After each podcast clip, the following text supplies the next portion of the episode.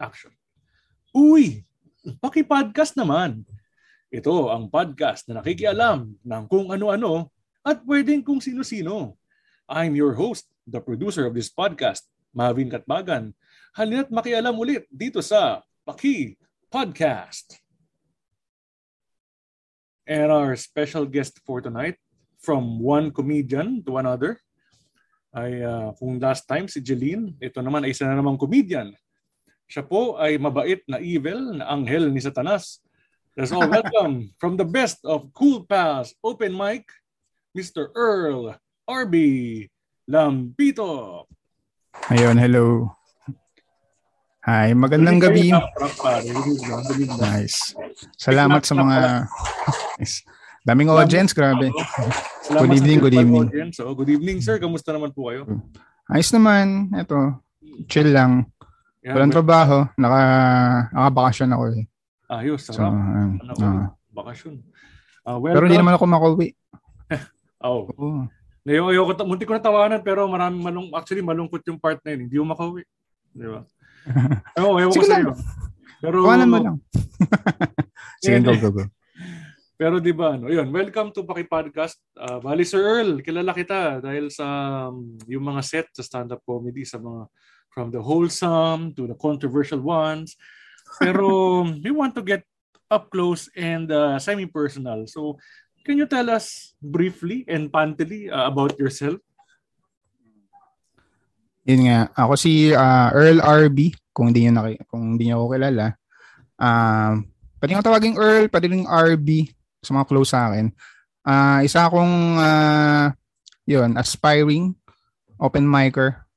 Isa akong uh, stand-up comedian. Yan, nag, regular ako sa sa Cool Pals Open Mic every Friday, tsaka Sabado de Bomba, tsaka sa Semi-Safe Space every Sunday yan sa kay ano yan, kay Adrian Alban. Tapos uh, ako rin ay isang OFW dito sa Singapore. Uh, isa akong uh, radiographer. Radiographer, yan, sa ano yan, x-ray, ganyan.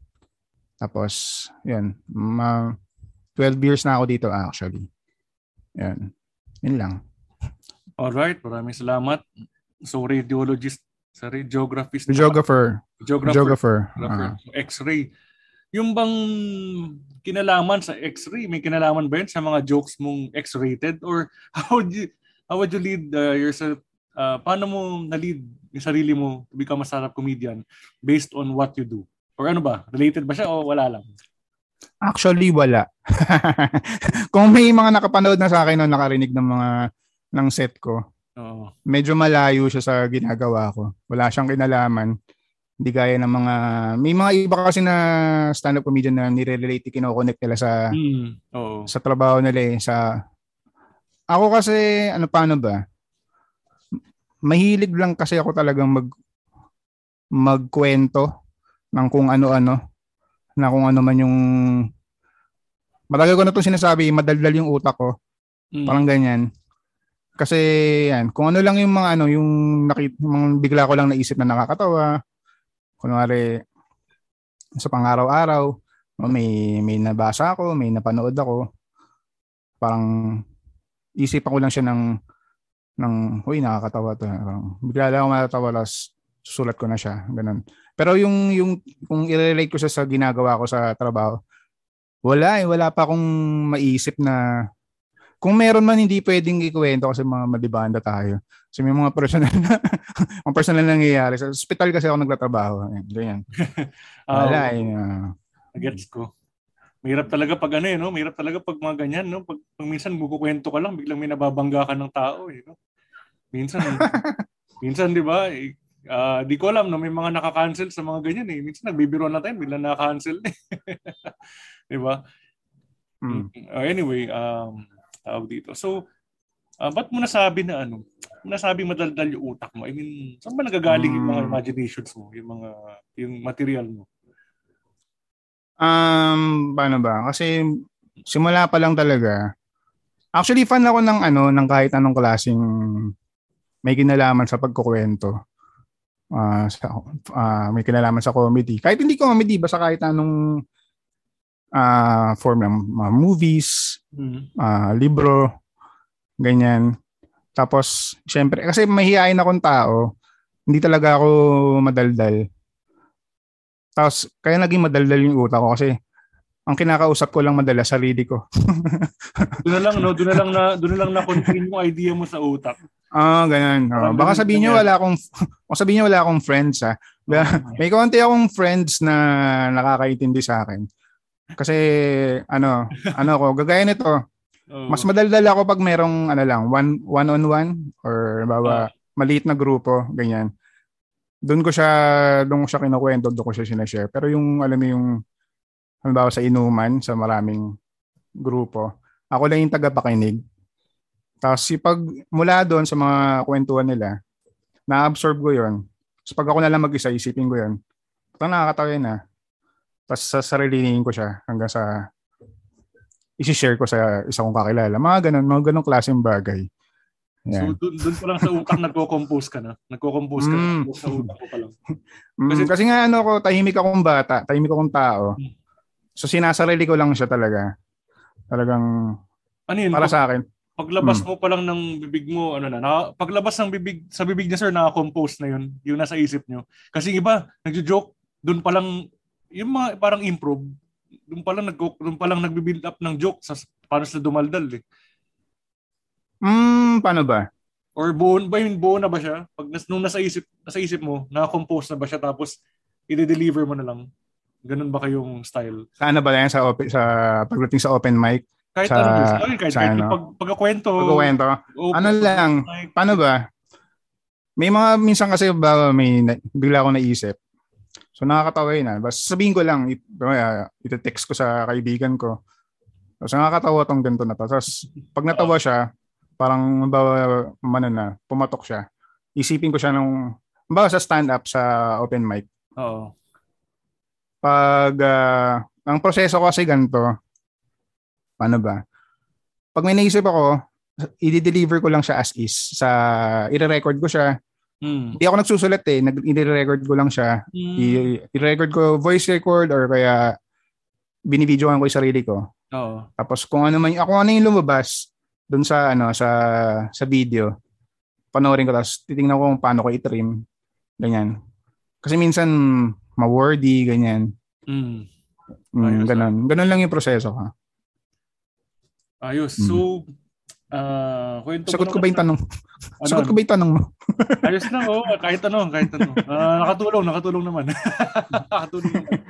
Hindi, may ano, meron, una kita napanood, ano eh, nang susplok to mga, to mga fans mo eh, sa open mic. Biglang ha? Talaga ba? Nang ano susplok sa chatbox na ano eh, na, hindi, hindi sila chismoso, parang, nagsiset ka na, tapos mag explode na sila, oh, ayan na si Emil. Kasi na ba? I mean, paano ba nasimulan yung character niya, yung alter ego rin? I mean, wag mong, wag mong ano, wag mo na sabihin yung exact joke, pero how did you come up with Emil? Yung ganyang, yung ganong parang persona mo dun sa act? Saan mo siya na, saan mo siya nahugot, sir? Sige. Sige, paliwanag muna natin kung sino. Paliwanag muna natin bakit ang intro mo sa akin parang satanas, di ba? May connection siya. Mm. Ano yung intro mo sa akin? May demon ganyan, di ba? Ang mabait na evil na mm. angel ni Satanas, parang gano'n. Ah. Random na eh. Napaka, napaka-impromptu. Actually, biglaan yan eh. Hindi ko naman, hindi ko naman hiniling na ganyan na maging... Nagkaroon ako ng ano, ng parang... Uh, ang tawag doon, reputation na satanista ako. Pero hindi naman talaga. Katoliko ako. Nag-umpisa yan sa dahil sa isang uh, joke yan yung isa sa mga unang tinawanan sa akin na joke na nag-uumpisa ako. By the way, this year lang ako nag ano nag nag-start. Galing, galing. Yun yung ano, uh, yun yung uh, Oh My Satan joke. Kung narinig mo na siya. Oh, yun yung sabi ko kung Di okay lang, sige, sabihin ko. Yun yung um, paano ba magulat ang mga satanista? Sinisigaw ba nila yung Oh My Satan? Ayan, diba? Tawang demonyo. gets mo na, gets mo na. uh, so from there, di pumatok siya. Di may mga tao na nagustuhan siya, may message ako, ganyan, ganyan. Tapos nagjo-joke ako sa kanila na sabi ko, ayoko na nga gawin yung joke na yan eh kasi ilang beses ko siyang ilang beses kong binabanggit yung pangalan ni Satan at Lucifer parang feeling ko may pwesto na ako sa impyerno. Or Tapos binato ko yan kay ano, binato ko yan kay eh, kay Alban, kay Adrian Alban. Uh, Oo. Shoutout sa kanya. Sabi niya yung sabi i ano i ano mo ba yan? I, i isa-set mo ba yan? Sabi ko, eh hindi, hindi talaga. Sabi gawin mo yun. Ah, talaga ba? Di ginawa ko yon isang beses. Oo. Ah, yung joke na yon na ilang beses ko nang binabanggit yung pangalan ni Satan. Feeling ko may may may pwesto na ako sa impyerno. Tapos feeling ko yung secretary ni Satan parang nire-recommend na parang ganoon nire-recommend ko yan. parang doon nabuo yung yung unang version nung Galing, galing. ah, ni, nung secretary ni Satan. Yun si Emil. Actually wala pa nga siyang pangalan. Ah, parang Ano yun? yun. Emil, random lang na naisip mo yung Emil. Ah, good question, Marvin. Mm. Sige, darating tayo dyan. Ah, yung Emil, actually, yun ay ah, pangalan niya ng ano, ng... Pangalan niya Oh! ng... Hindi, hindi. Pangalan niya ng, ano, ng wedding... ah, Hindi, ano ba tawag dito? Yung nag-design ng bridal gown ng nanay ko. Pangalan niya Emil. yung ba... oh, bakla siya, bading Of, siya. of all people eh, no? Designer Oo. ng bridal ka na nanay mo. Oo. Mm, matagal matagal ko nang naririnig 'yon, yung pangalan na 'yon. Kaya tumatak sa akin yung pangalan na Emil ay pang pambakla. Tuwing Pasensya na Tuwing sa mga Emil, ha? Mga Emil dito nakikinig, oo. ay hindi wala, wala tayong problema sa mga bakla. Oo, Ano lang, na, ano lang yun, tuwing ano, nakikita ko yan si Emil. Di ko nga alam kung buhay pa yun eh. tuwing ano, tuwing ah ah, ano tag dito? November 1, pag binibisita namin, binibisita namin yung puntod ng ng lola ko. Magkatabi kasi yung puntod ng kamag-anak nila. So lagi ko nakikita sa Emil doon. uh, maingay, ganyan loud. So, so, tumatak sa akin. So yun na nga, Oo. So nung unang lumabas yung Emil, yung ah tawag dito, yun nga yung may skit ako na na nire-recommend ni Satan si si Earl RB. Mm. Ay ni Emil pala kay Satan ganyan. May comment si ano doon, nag-comment si si GB, si GB Labrador. Yan, shoutout sa kanya. Ah, shoutout sa kanya na isa lang yung isa lang yung takeaway ko doon sa joke mo Earl. Bakla pala yung sekretary ni Satan. Tapos, tapos mula doon, sabi ko, yung ako na lang mag-isa habang nag, nagiinom kami. Nakakaisip na ako ng mga sagot. Parang nakabuo ako ng ano ng ng isang buong monologue Mm. kung paano sag, paano sagutin si si GB. Ganyan. Tapos nakabuo na ako na nabuo ko yung buong skit nung isang monologue ni, ni Emil. Yan, the Secretary of Satan. Galing, galing. Alam mo Um, ano ah, yung, yung sinabi sa'yo ni Sir GB, instant bounce pare. Instant bounce yun kasi nagka-idea ka bigla eh. Mm. Nagka-idea ka Kumbaga ano, tama. Kumbaga nagsanga-sanga na lang siya galing sa isang sa original na joke na oh my Satan. Ang galing. Tapos yun. Mm, nagsanga-sanga na lang. Paano talaga As, yun? no? ano, Helpful yung ano yun, no? humingi ka ng tulong sa comedians. mm, Helpful talaga. I mean, syempre, ano naman, ah um, hindi natin maiwasan, ano yan eh, pwedeng sige may competition dahil ng konti, pero hindi eh, hindi nangingibabaw yung competition sa comedians. Hmm. Parang mas nangingibabaw yung cooperation, yung yung camaraderie ng comedians. And, totoo and when I first watched, ano ah, just share ko lang, pampahaba lang ng episode. De joke lang. Kasi Sila. ano, Ah, share um so lang i-share na when I watched Comedy Manila when they camp uh, tour sa UP Diliman campus tour sila. Pare para silang fraternity na ano, parang hindi naman Mm. nag-initiation pero nagkakamayan sila every ano, every Wow. tag team nung ano. And nakakatuwa kasi ano eh, kumbaga it's a colla- I I I see tuloy comedy as a collaborative industry from your case ha, from your case sir. ha. Kasi from one joke na-expand siya na-expand and at the same time yung mga crit- critics and comments of your fellow comedians and audiences, feedback from your audiences, help you develop your material, your own material. Kumbaga nakatulong sila sa'yo. Nakatulong sila sa material mo. At uh, yan, nakakatuwa lang. Um, ayun, yun, nakakatuwa lang, sir. Kasi, yun, ah sana ano, sana ganun tayo sa isa't isa. No, we, we Oo. provide constructive criticism. Ah, kung meron mang, 'di ba, kunyari kung may kung meron mang ma-offend, 'di ba? We should ano, we should uh, have we should communicate it uh, in a proper way, not necessarily nicely. kung masakit man, nasaktan ka masakit yung sasabihin mo rin sa akin, okay lang. At least matututo ka. Mm. Hindi yung, sana hindi yung biglang shrug, shrug. Tapos na yung ano, tapos na yung wala, nag, nag, nag-off ka na ng communication. Ano lang ah, just my, just my opinion lang. And I just want to add na um, wala po kaming problema sa bakla. Ang sabi ko po kanina, Pasensya na sa mga Emil, hindi naman po ibig sabihin bakla na po kayo, yung mga may pangalang Emil. Kataon lang, may hindi nakilala. Uh, may yung ano yun, yung ang tawag dito, yung uh, bridal designer, ay yung bridal gown designer na nanay ko, pangalan Emil. Kasi na yung tumatak, yung tumatak sa akin. Parang wala nang ibang wala nang ibang bading na ano no na, na remarkable as remarkable as Emil. Kaya yun, di ba, di ba? Wala lang, hindi ko alam. Basta, tsaka ang ganda ang ano, ang ganda niya pakinggan eh, Emil. Sobrang bagay, di ba? actually, ano eh, it rhymes with evil. Sabi ko, baka baka doon nakuha niya. Email, no? evil, na pwede. And naisip ko nga kanina yung mabait na evil kasi Emil eh. M-il. M tapos mm. evil. Maba- Emil, parang ganun. Wala, may ko sa wordplay, guys. Sorry, na, na-share ko lang. Ang hilig ko sa wordplay. So, parang si ano, parang si Miss Jeline, shout out ulit sa kanya. Sabi ko sa kanya, ano eh, kung ikaw si Emil, Secretary of Satan, siya naman si ano, The Immaculate Misconception. kasi ano, Actually, sure. Oh, sige. Hindi, wala lang. Parang woman out of grace, period. Naisip ko lang kasi pareho kaming nag-aral sa U, pareho kaming UP. Mm. And then, meron kasi nun sa sa klase namin, grace period. 15 minutes after the start of the class, kailangan na doon ka pa rin. Pag lumagpas ka na doon, you're late. So naisip ko lang, out of grace period, kasi pag pumapasok siya ng klase, though di ko siya klase, lagpas ng grace period, wala lang yan, wordplay lang. Yan, yun lang. Anyway, sir, sige, kayo naman, sorry. Nawala ba yung ano? Did I cut you off? Hindi naman, okay lang. Dagdag, alam mo ba, share ko hmm. lang, hindi, hindi naman. Hindi naman sobrang splok to. okay lang. May ano eh, may, uh, yung si Emil, yan, yung character na yan, may love and hate relationship ako dyan sa character na yan. Kasi may kasi para siyang totoo, para siyang totoong ano na eh, parang may totoong buhay na. Parang nag oh, parang kabuhay na. Sige nga kasi kasi ano parang ano parang mas sikat pa nga siya sa akin.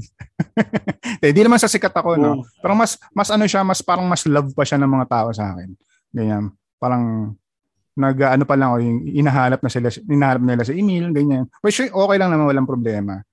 Pero ang sa akin kasi, syempre creation ko yun, diba? So, okay naman. Ang sa akin kasi, kaya pansin mo, hindi ko siya masyado ginagamit. Paminsan-minsan ko lang siya ginagamit. Mm. Actually, una kong ginamit yung email, hindi pa siya talaga totoong pumutok. Sobrang matagal ko pa siya bago ginamit ulit.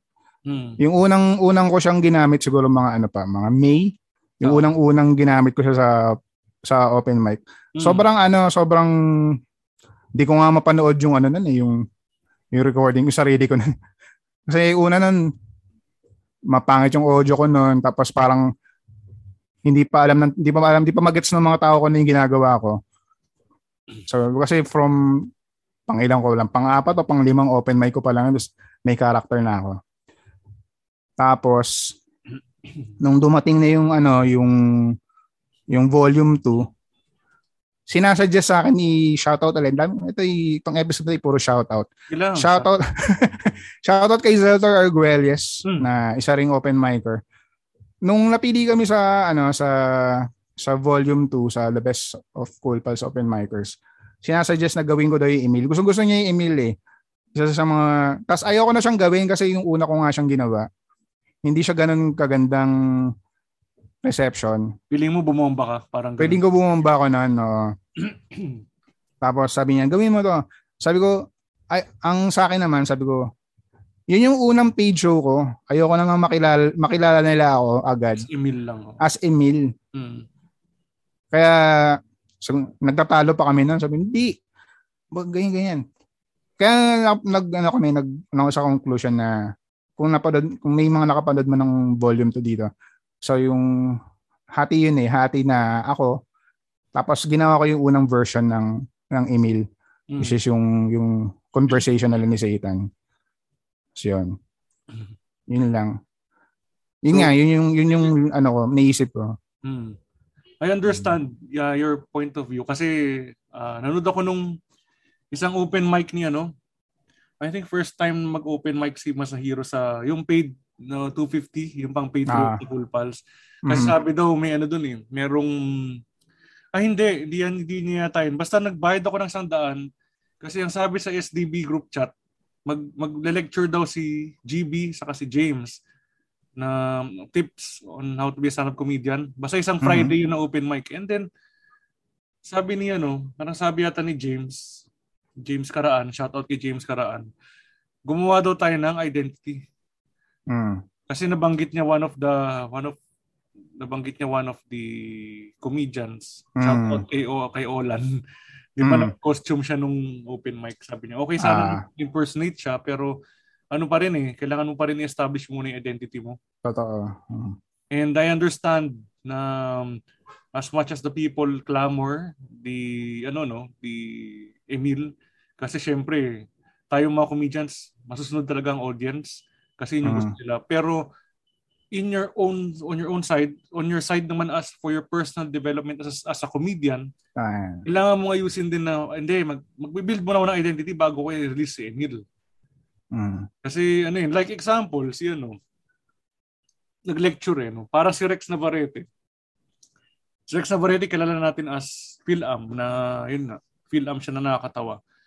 So na-establish niya muna yun bago niya i-release yung ibang impersonations like yung si yung sa SBC Packers, yung napapanood natin, Will Pack, anything, yung Ah, 'di ba? And then yung ano pa, meron basta marami siya si Marites, yung Marites Mm. yung ano, yung napanood natin, napapanood sa YouTube.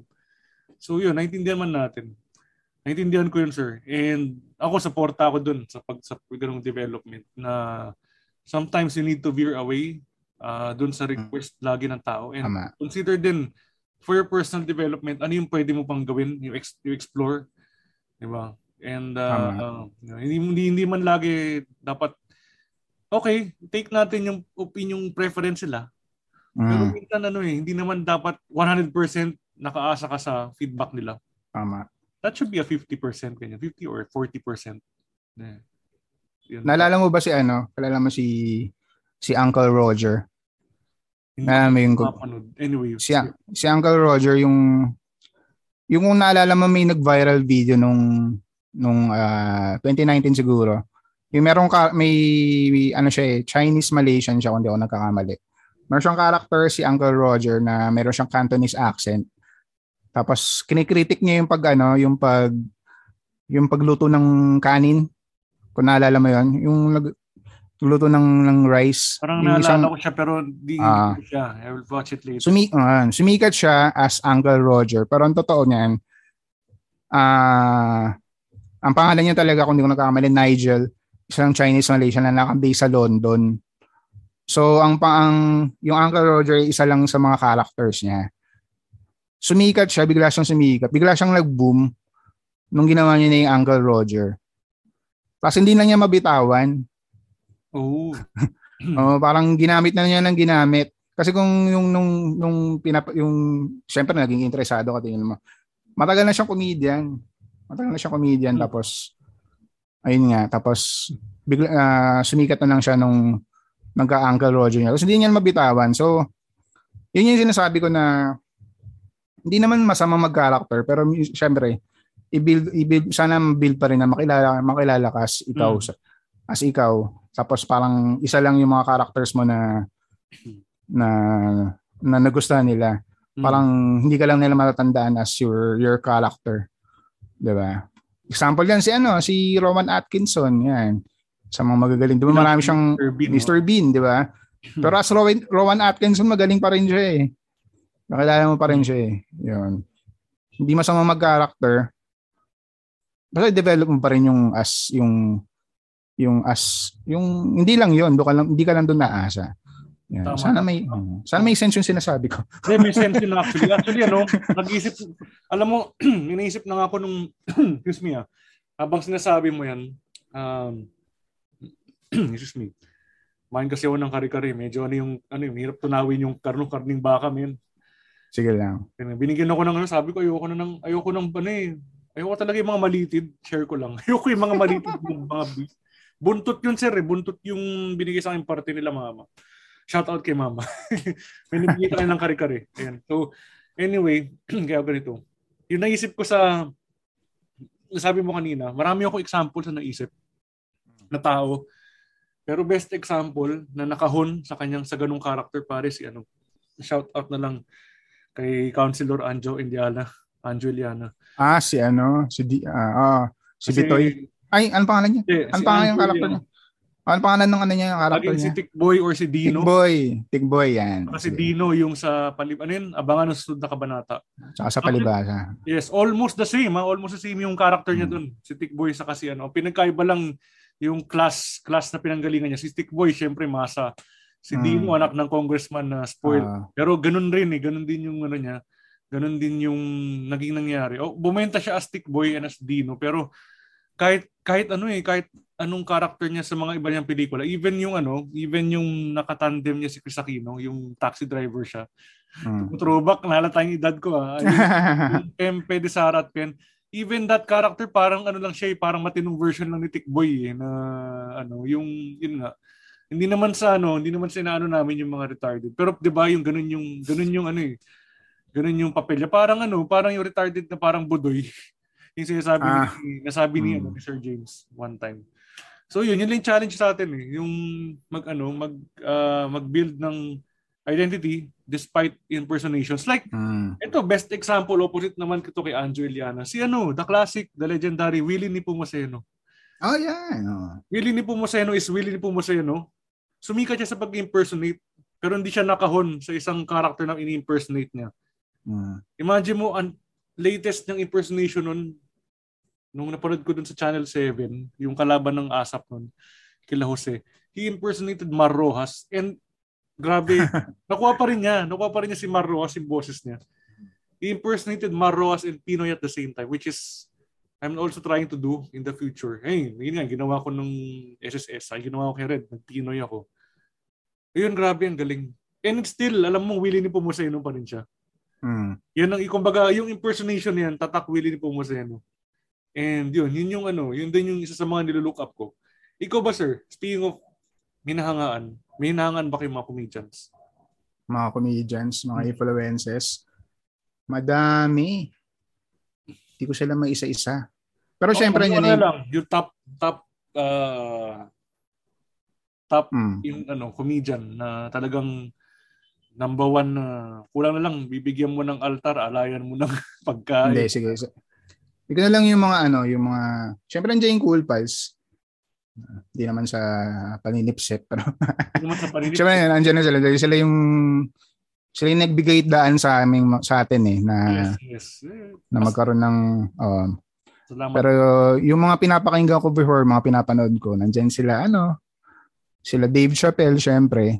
Ang gusto ko kay Dave, alam mo bang, ewan ko kung ako lang to, mas mas mas gusto ko yung Dave Chappelle ngayon kasi yung Dave Huwag niyo akong awayin kung sino man kayo. yung Dave Chappelle na bata. Mas gusto ko yung, yung Dave Chappelle ngayon eh, mas tumanda na siya. Ewan ko, kasi mas gusto ko yung, yung gusto ko yung storytelling niya. Talagang makikinig ka. Um, Louis C.K. Yan. Nung, nung hindi pa siya naka-cancel. Pero, di gagi, magaling si Louis C.K. Doon, doon, doon ko, parang isa yun ang isa sa mga influences ko talaga na yung alam mo yun yung, yung paano siya magkwento oh. paano siya mag mag, mag ano mag yan ganyan. Sino pa ba? Uh, Bo Burnham. Yan. Galing si Bo Burnham. Panoorin niyo yung bago niyang Netflix special yung Inside. Sobrang ano galing. send, ano oh, uh, send mo sa akin yung mga title kasi may mm. may Netflix ako naki-share ako sa paano eh office mm. meet ko. Gusto kong panoorin Oh, yung time. Saka si ano, Anthony Jeselnik. Si Anthony Jeselnik, ang gusto ko sa, sa kanya yung kung paano siya magsulat ng joke. Yung misdirection niya. Ganyan. Sobrang idol yan. Marami pa ako matututunan eh. Lang ako nag, nag, uh, nagsimula as a stand-up comedian. Yan so, yung mga tao na, yan yung mga comedian na nilo-look up ko na parang, paano ba, pinag-aaralan. Mm. Yan, kasi nag-aaral pa lang tayo lahat tayo mga students of comedy. Yes. Yan. True, true. True. And mm. uh, whatever we achieve, no, failures mm. or successes, it is part of the it is part of the you know, the scene, of the comedy scene. Um, di mo naman ano yan eh. Kumbaga, mga ano talaga, darating sa panahon na syempre celebrity, magiging celebrity ka rin naman in the future. I mean, tayo as a com- as a no, not a celebrity. We will become a, a public figure soon. Once nice. kami Sana naman. Di ba? Mm-hmm. Oh, mangyayari naman eh kung kung madalas kang nag-show, automatic public figure ka na eh. Automatic, pag may nanonood sa ilang, kahit sampung tao, benteng tao, yan, public figure ka pa rin eh.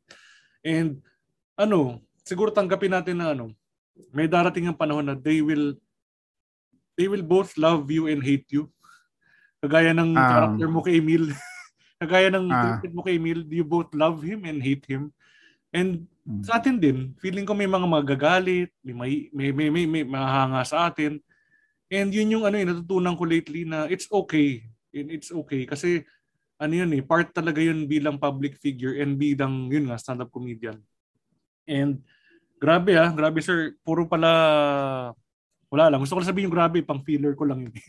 uh, puro foreigners pala yung mga ano, foreign acts pala yung yung mga mm. hinangan mo. Ako naman, sige, kung foreign sa'yo, ito local talaga. Walang biro to, walang biro na walang hindi ko hindi ko tinatapatan yung sinasabi mo foreign. Ako local acts ang paborito ko. Uh, first of all, sta- the pork chop duo, ang galing nila. Yan, syempre. Ang galing nila magbato ng jokes. I- and and kahit paulit-ulit kahit paulit-ulit yung jokes nakakatawa. Yun yung yun yung ano doon eh, yun yung susi. Alam mo kahit luma na yung jokes mo pero kung nakakatawa, ibig sabihin mm. that joke is timeless. That joke is classic, no? Legend. And siguro sa pangalawa syempre actually walang natin natin particular order to. Is ano lang, based on memory lang. Maalala ko. Si Dolphy, syempre. Syempre pa. The king of comedy. Para saan pa naging king of comedy siya kung, di ba? Kung hindi mm. siya nakakatawa. I mean, kahit paulit-ulit din yung joke niya. Ano, na-research ko na yung Harana scene niya with Lito Lapid sa The Best in the West 2. Shout out kay Senator, Senator Lito Lapid. Hmm. Um, ano eh, yung Harana scene dun yung part na dumungaw ka na. Basta yung that part, ginamit rin pa rin Dolphy sa iba niyang pelikula, actually, hmm. sa Bornebol. Kasi meron akong, napunod, hinanap ko yung copy niyan kasi may sinabi si, sa book ni Lord De Vera, yung uh, compilation sa spot.ph. So shout ah. out kay Sir Lord De Vera, mayroon akong copy ng lib ng book mo. Meron do ano, parang si Dolphy daw noon talagang kahit mga 46 years old, grabe yung galawan niya 20s pagdating sa sayaw. And then nakita ko nga yung Harana scene, ginagamit din pala niya sa iba niyang pelikula. Parang inuulit-ulit pala niyang act, pero nakakatawa pa rin. Mm. When you compare the old and new. Ayan, that is Dolphy. Dolphy for me. And number three, uh, idol ko si ano, underrated tong taong to. And, and sorry for saying sayang, pero sayang talaga kasi iksi ng buhay niya. Rene Requestas. Ay, sabi ko siya. Siya ang ano, siya ang underrated na marunong mag-improve. Alam mo hmm. kung ano, kung kung na formal schooling pa siya lalo, perfect yung improve. Kasi ano eh, may siya magbasag ng fourth wall. So definition lang yung uh, pag-break ng fourth wall means breaking the barrier between audience and performer.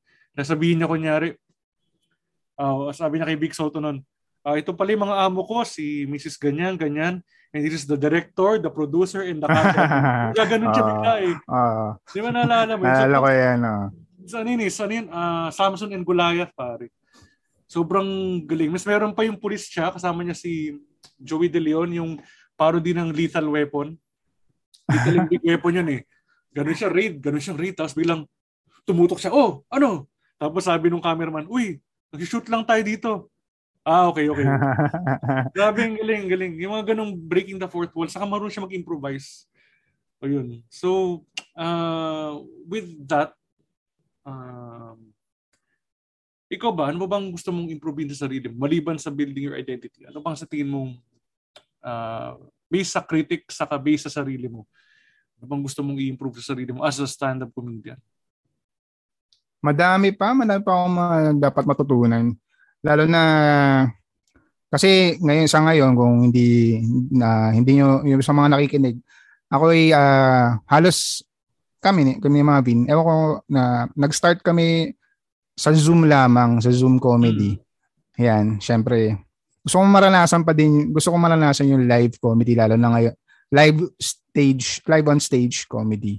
Mm. Ano na ngayon, unti-unti na sila nag, nag uh, pwede na, unti-unti na nagkakaroon ng mga live shows ngayon.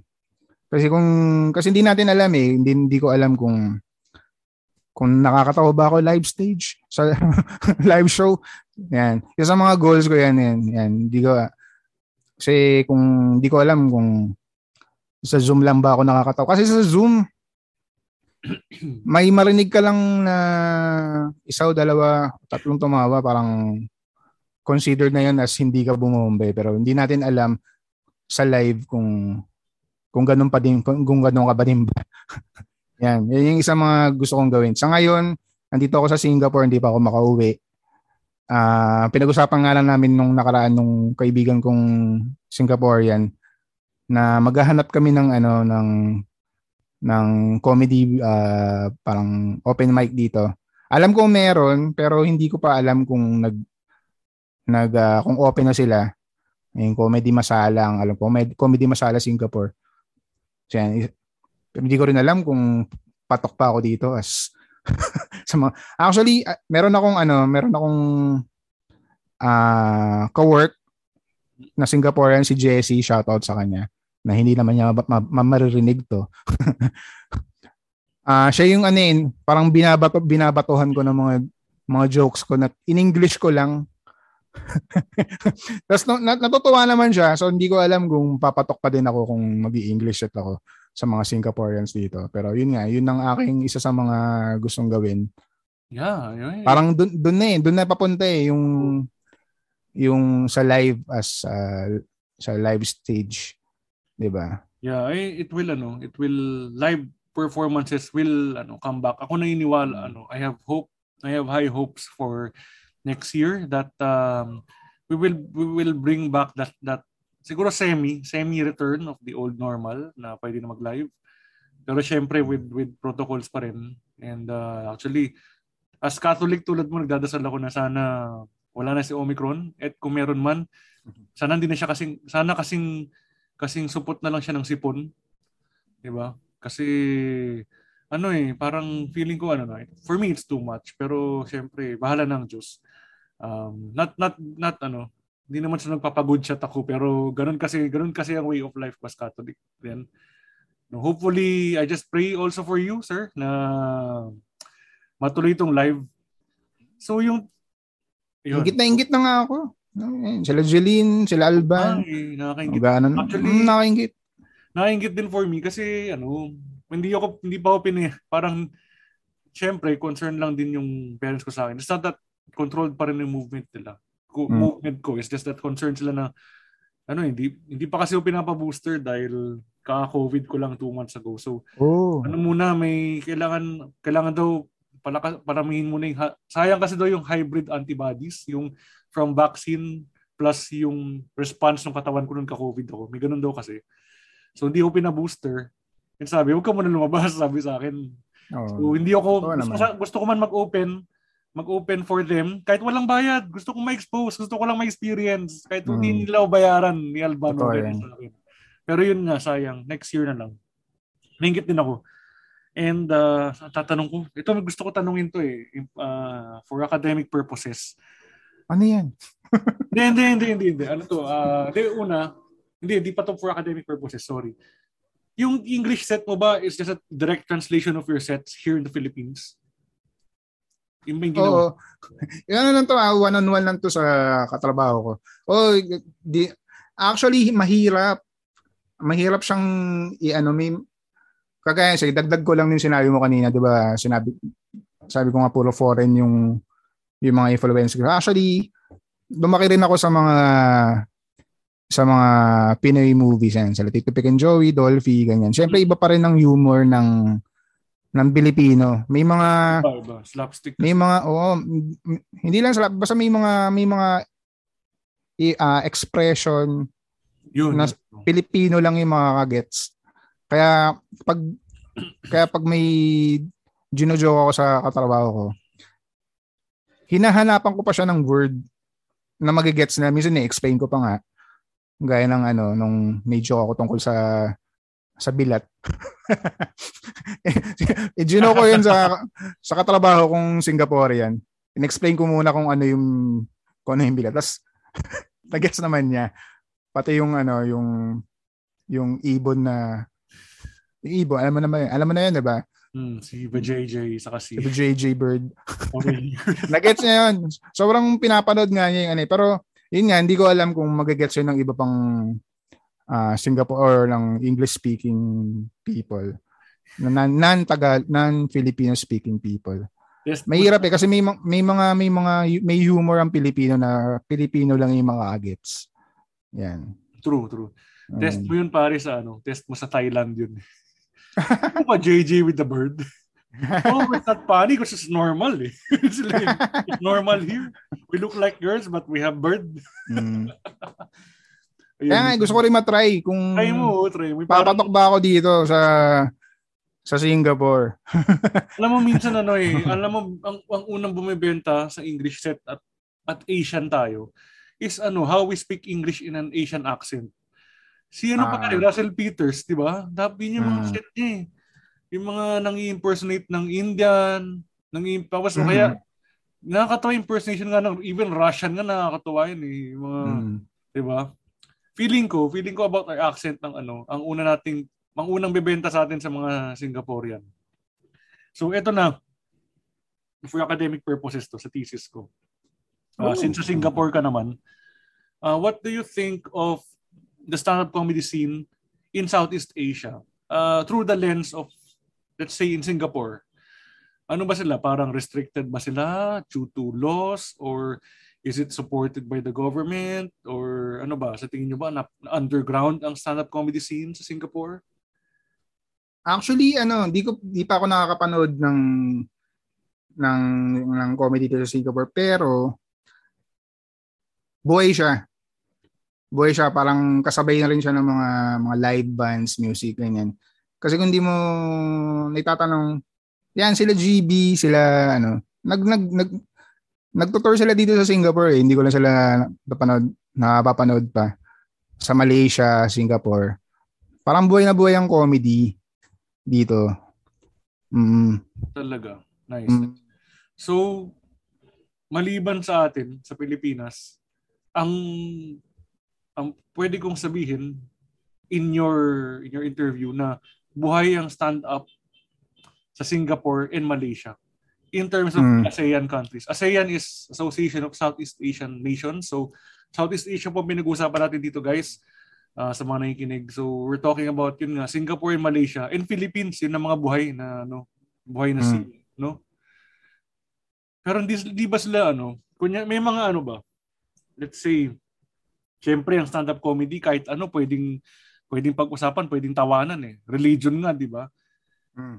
Uh, sa political jokes ba, ano bang, ano ba, may na-experience ka na ba na nag-iingat sila magsalita, because of their laws, ganyan. Sa Malaysia kasi, ano, may nabasa ako, they're using ambiguity. Parang hindi nila tinutu- maano yung tao. Uh, ayan, naglag yata kayo. Anyway, yung hindi parang ano, gumagamit sila ng ambiguity para hindi lang itukoy yung sino yung politiko kasi they have censorship laws. Tapos sa uh, ethnic jokes naman, they're using uh, parang clarity kasi parang di nila ma-generalize yung mga ethnic groups, ganyan. Sa Singapore ba, ganun din ba? May, may mga ganung diskartehan ba? When it comes to to jokes? Ano man, di kita masagot kasi di pa ako nakakapanood ng, ako pala, ako pala. ng ano, pero kung ano man, kasi feeling ko nag-iingat din sila. Kasi hmm. nga, mag-rally nga, hindi bawal dito eh. Ayun. So, mag-ano pa, mag-political pa.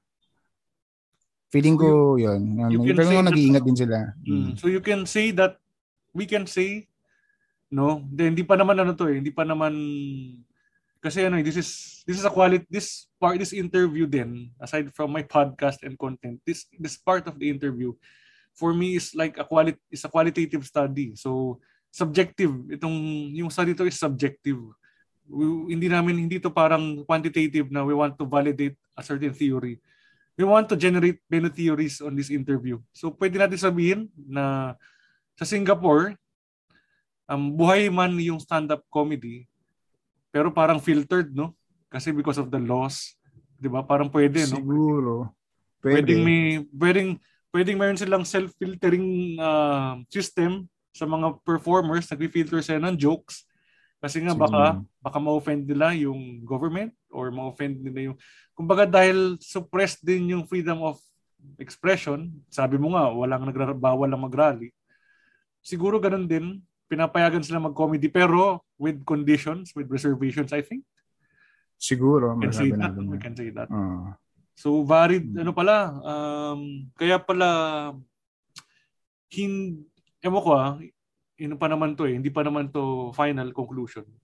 Hin, kaya pala hindi nagiging mainstream masyado ang stand-up comedy sa ASEAN region as an organization. Kasi iba-iba yung condition ng stand-up comedy sa iba't ibang members, mm. member states. Totoo. Sa Pilipinas, kahit ano pwede. I mean, ano, wala walang ano eh, parang wala masyadong strict law and poor din yung implementation if ever regarding sa mga political jokes kasi may, may, may mga bumabanat ng political jokes, di ba? Hindi natin alam next year kung nga eh. Huwag naman sana. Huwag naman sana. Pero... Baka, baka ano, ito na yung mga last episodes natin eh, no? Wala na. o kaya alam. Episode man ako, sir. Puro propaganda. Ang buhay, ang bago lipunan. Maganda ng bago lipunan. Diba? Yeah, hindi natin alam. Hindi natin alam, di ba? Pero wag naman. Wag naman. Hmm. Wag, wag naman. Mag, magdilang ano, magdilang demonyo ka. Magdilang pag, Emil. Uh, pag dilang kasi ang dilang ang hell daw nagkakatotoo eh. Hindi lang Emil ano daw fake news. So sana fake news yan. fake news yan, sir. So yun ang ano, mm-hmm. natanong ko lang kasi nandiyan kayo sa Singapore which is Southeast mm. Asia, member of ASEAN. And Singapore is the alam naman natin most progressive yan sa mga members mm. ng ASEAN eh. Pero so far naman, wala naman ako nababalitaan na, na uh, parang pinakulong or oh. kinancel na comedian dahil nagbatikos ng ano. Hindi ko alam kung kung meron man. Sige, oh nga. Pero yun nga, bawal lang, bawal lang rally, ganyan. Yun lang ang alam ko. Pero yung may mga pinakulong or dahil na hindi ko alam. Hmm. Actually, it's an, ano eh, it's an underlying statement. And maybe, if uh, alam naman natin bawal mag-rally kung doon pa lang suppressed yung yung freedom of speech nila. Malamang na mal- malamang sa malamang kaya ka wala ka naririnig na news regarding that. Eh baka may news blackout sa mga yun, sa mga nahuhuli, di ba? Ewan ko, feeling ko lang. Baka may baka may na, sorry, hmm. naglag yata. Baka may baka baka news blackout sa mga may nahuli na ganun mag-joke. So di natin alam. Pero the fact na bawal mag-rally, it's an underlying, it's a, it's a statement mm. medyo suppressed sa kanila. Oh. Ayun. Yeah.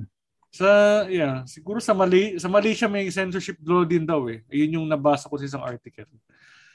And yun, I think dito ko rin makikita na kaya siguro hindi na feel share ko lang sa inyo, baka hindi na feel ng mga tao na ASEAN is a community kasi nga, mm. hindi nila ano yun eh, hindi nila mapagtanggol na. Hindi, okay naman to stand-up comedy eh.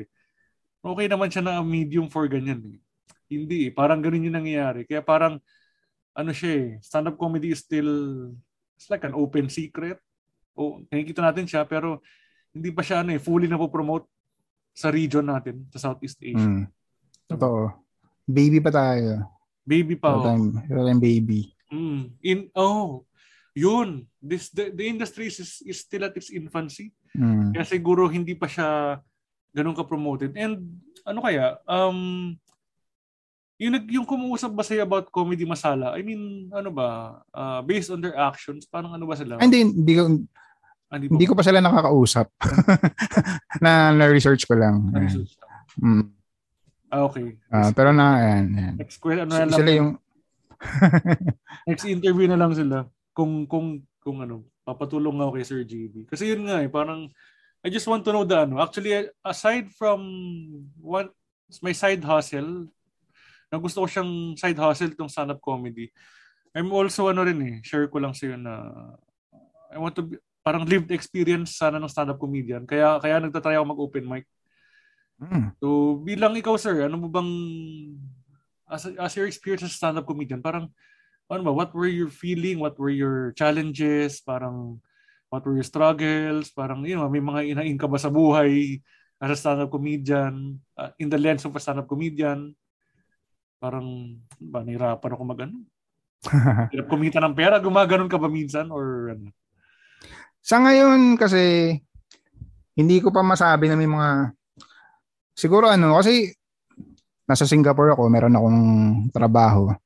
Kaya itong stand-up eh parang masabi nating hobby. Tsaka nasa Zoom pa ako. Kaya hindi ko pa talaga masasabi na may mga hindi ko pa parang hindi ko pa nararanasan yung totoong struggles ng isang tunay na stand-up comedian. Tama ba? May sense ba yung sinabi yes, ko? Yes, yes. Kumaga, mm, mas, kasi, mm, hindi mo ma- masasabi kasi wala ka pa doon sa ano eh. Parang mm, sa period na matagal tapos ay no next Totoo. eh. Nagsimula ka pa lang. Mm.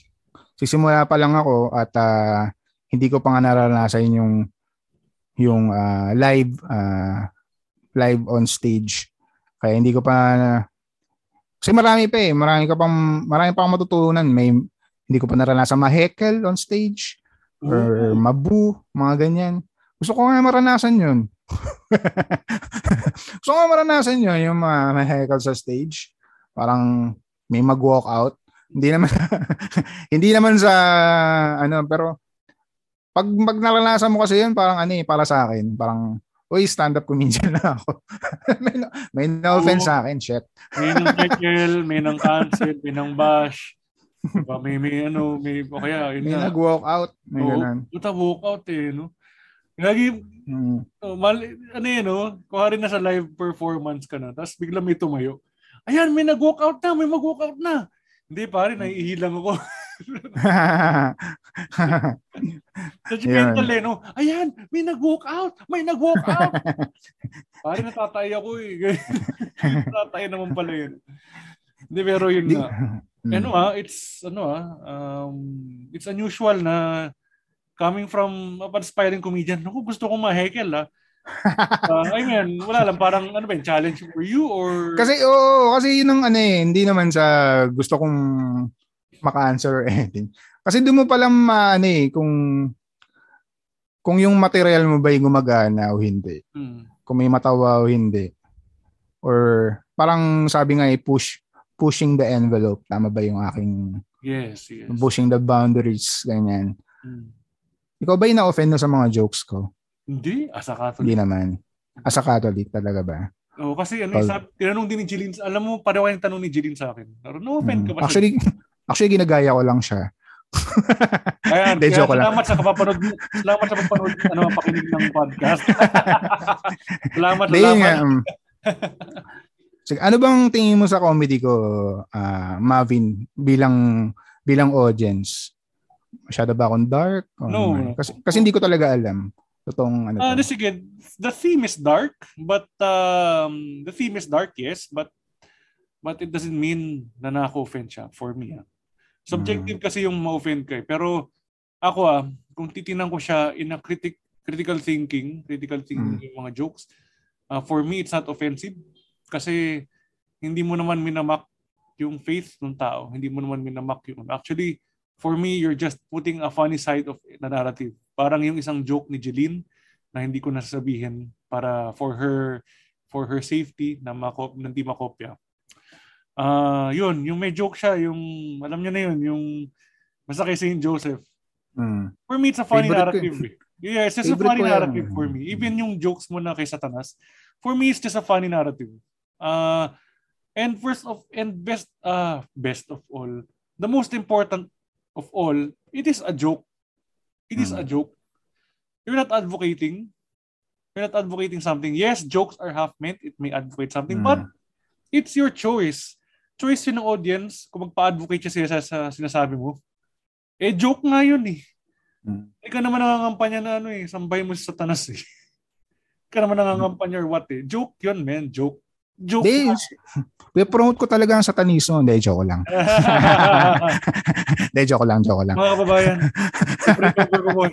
Ano, ano, ano, Grabe nakatawa yun eh. Yung kay Sir James. Siguro na sabihin yung ingay yung mga again. Father God. May- Father God. Natawa talaga ako doon. Pucha. May nabasa nga ako habang ano, nung set ko nung Ed sa yung ginawa ko yung email. May nabasa akong comment doon. Ah, sige. I'm offend, parang I'm offended, but nakakatawa pa din. Parang, ay, ano, Ay, parang nakita Ano bang- ko yun. Nakita ko yun. Nanood ako ng 80-20. Ano Ah. nakita ko yun, oh, puta. nakakatawa. Pero ako naman, ano ba talaga? na-offend ka ba? Natuwa Ano ba, na-offend ka ba? Natawa ka ba? Labo mo eh. pero ang saya nun. Pero, pero Oh. positive para sa akin yan. Positive para sa akin yan. Hindi, the Pero- fact na natawa, natawa siya eh. Okay, okay na Natawa siya. Um, Kasi our goal, syempre, is to laugh. Mm. Is to make them laugh pala. Make them laugh. If you have offended them without making them laugh, I, that's a bad thing talaga. Yun yung minus points. And dun yun yung part na kailangan mo i-work out yung joke mo eh. Ganyan. Tama.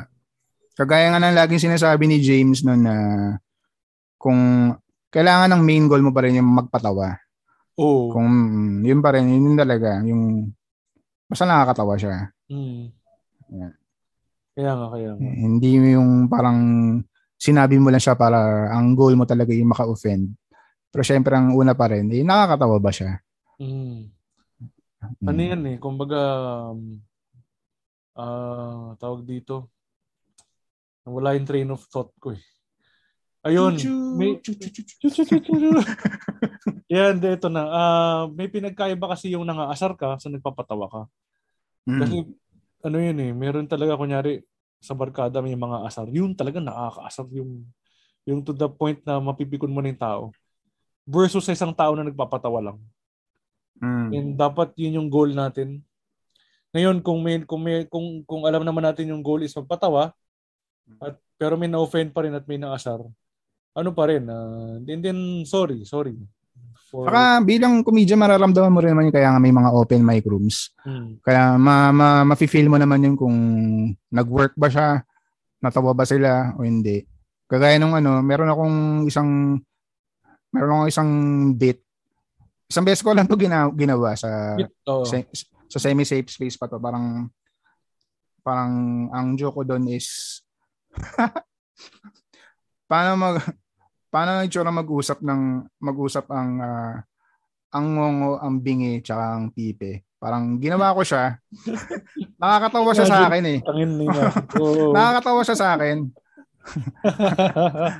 Pero nung dineliver ko na nung ano, nung sa ano, parang naramdaman ko, parang nang parang nang gagago na lang ako ng mga kapansanan. So parang wag na nga lang, di ko nagagawin to.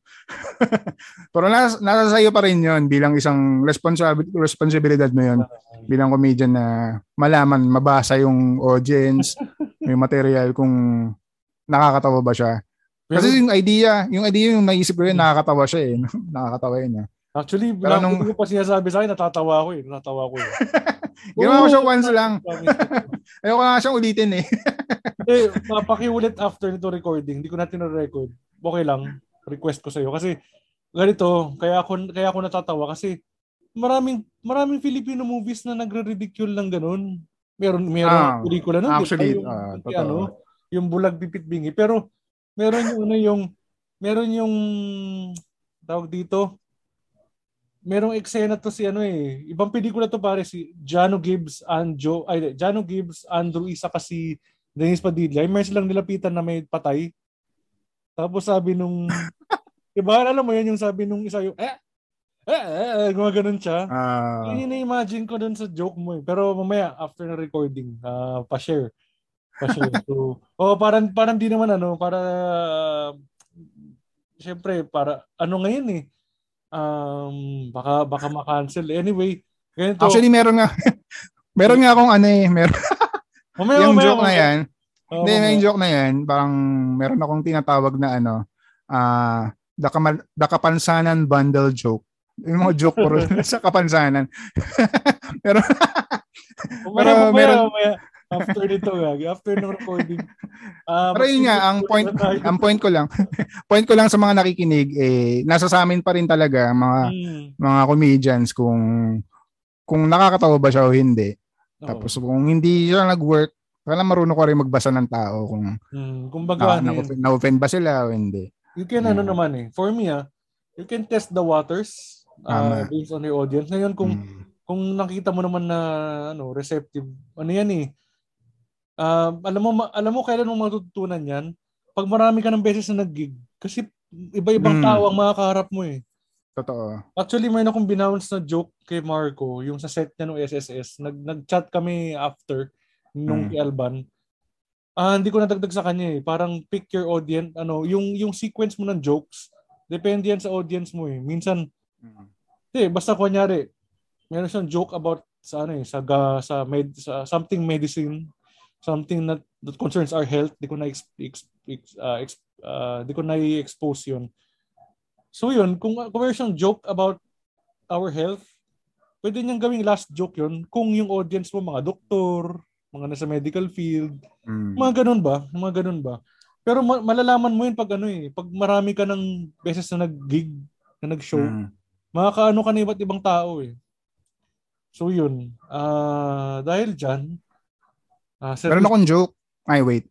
Sorry. Sige, sige. Okay lang. Pero ano, Maganda. ikaw, sure ka ba? Gusto mo, gusto mo ilabas dito? Hindi.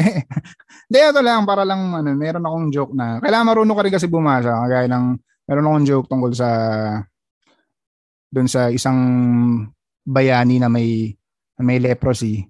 Tapos lagi siyang may, lagi siyang may kadugtong doon sa, kadugtong niya lagi yung, yung classmate kong bulag. So, so leprosy joke plus bulag joke. Oh, yung so, leprosy joke, hmm. yung leprosy joke lagi siyang tinatawanan. Experience ko yan. So pagdating dun sa ano, dun sa sa bulag joke na yan, hit hit or miss siya. Mm. So ginagawa ko na lang pag halimbawa hindi walang walang nakuwan tawa dun kay dun sa bulag joke na yan. Sabi ko yung yung may yung may ketong tinawanan niya tapos yung bulag hindi. Doon sila tatawa. Parang, parang joke, joke save tawag din, di ba? Dog save yung tawag doon. Pero yun nga, syempre, anim mo pa rin. Titimplahin mo. Oh. Ako, timplahin mo pa rin siya. Uh, marami so, pa akong dapat. disclaimer lang, di ko tinatawanan yung mga may kapansanan. Natatawa ko how, ano, eh, how Earl narrates his joke. Alam mo, yun yung, ano, yun yung sinasabi ko sa kanila, kay Jeline, kila, actually kay RJ din. Kasi pag tinitinan ko sila RJ sa mga mukha nila, hindi naman sa judgmental sa pagmumukha. Pero kasi there are people who are naturally good for stand-up comedy, for comedy in general. Actually kayo sir, parang I can say cute, cute kayo yung yung maximize that cuteness, man. Hindi ko tinatawanan yung leprosy joke, natatawa ko sa pagkakwento niya eh, actually. I was looking at him, natatawa ko yung how he how she bounces the joke. Wala pa yung punch, natatawa na ako. And I think you can maximize that, sir.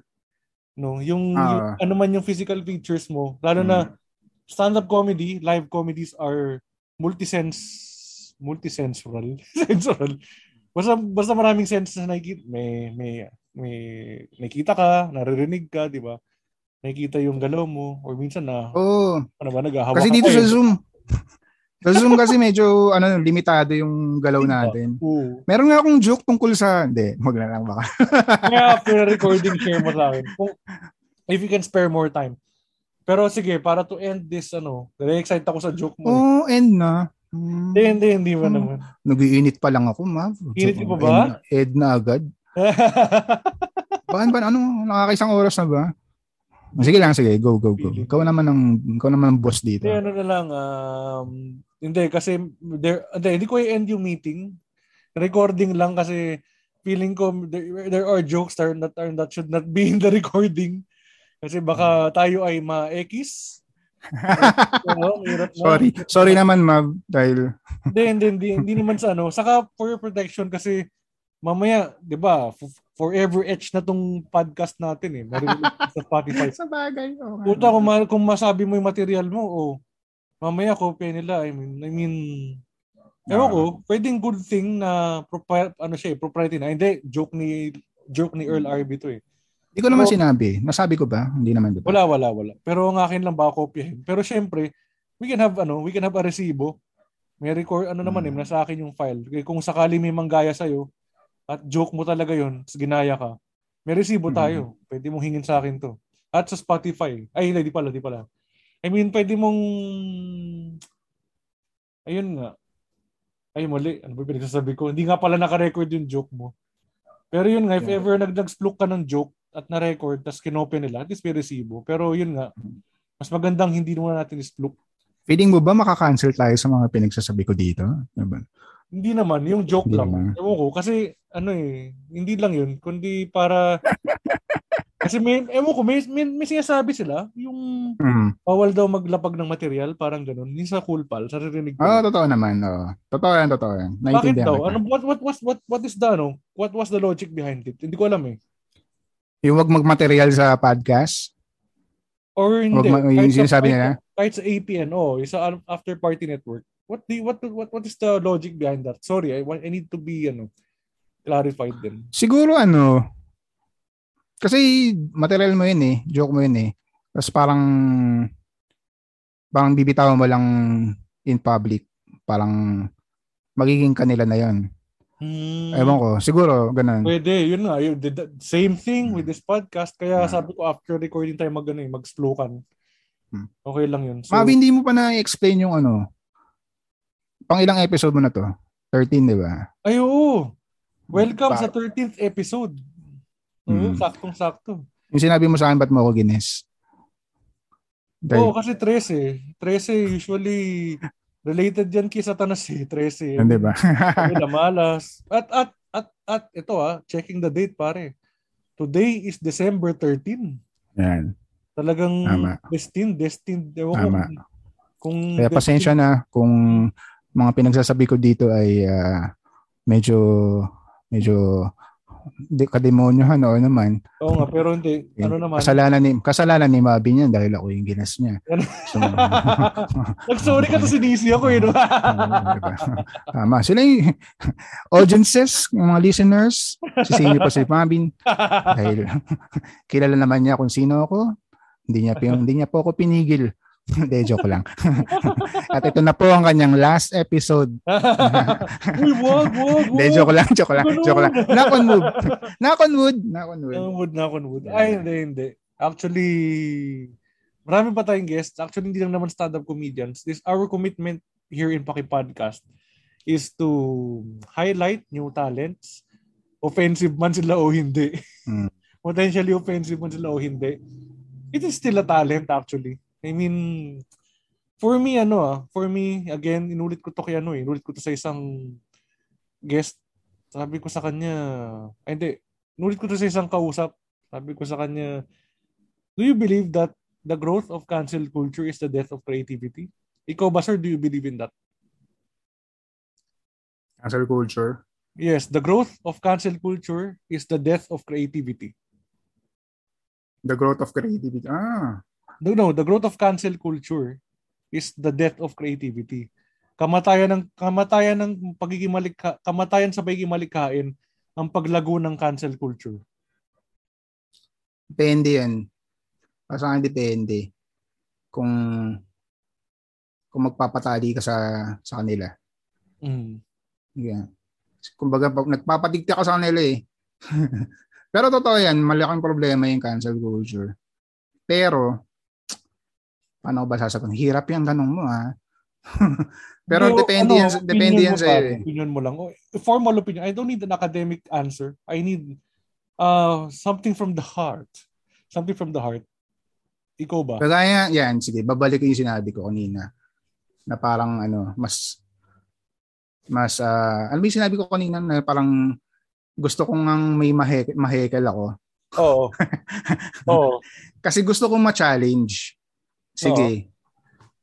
Sige, para sa akin lang naman to. Kumbaga, sige, hanggang kailan, hanggang saan lang kaya kong sabihin.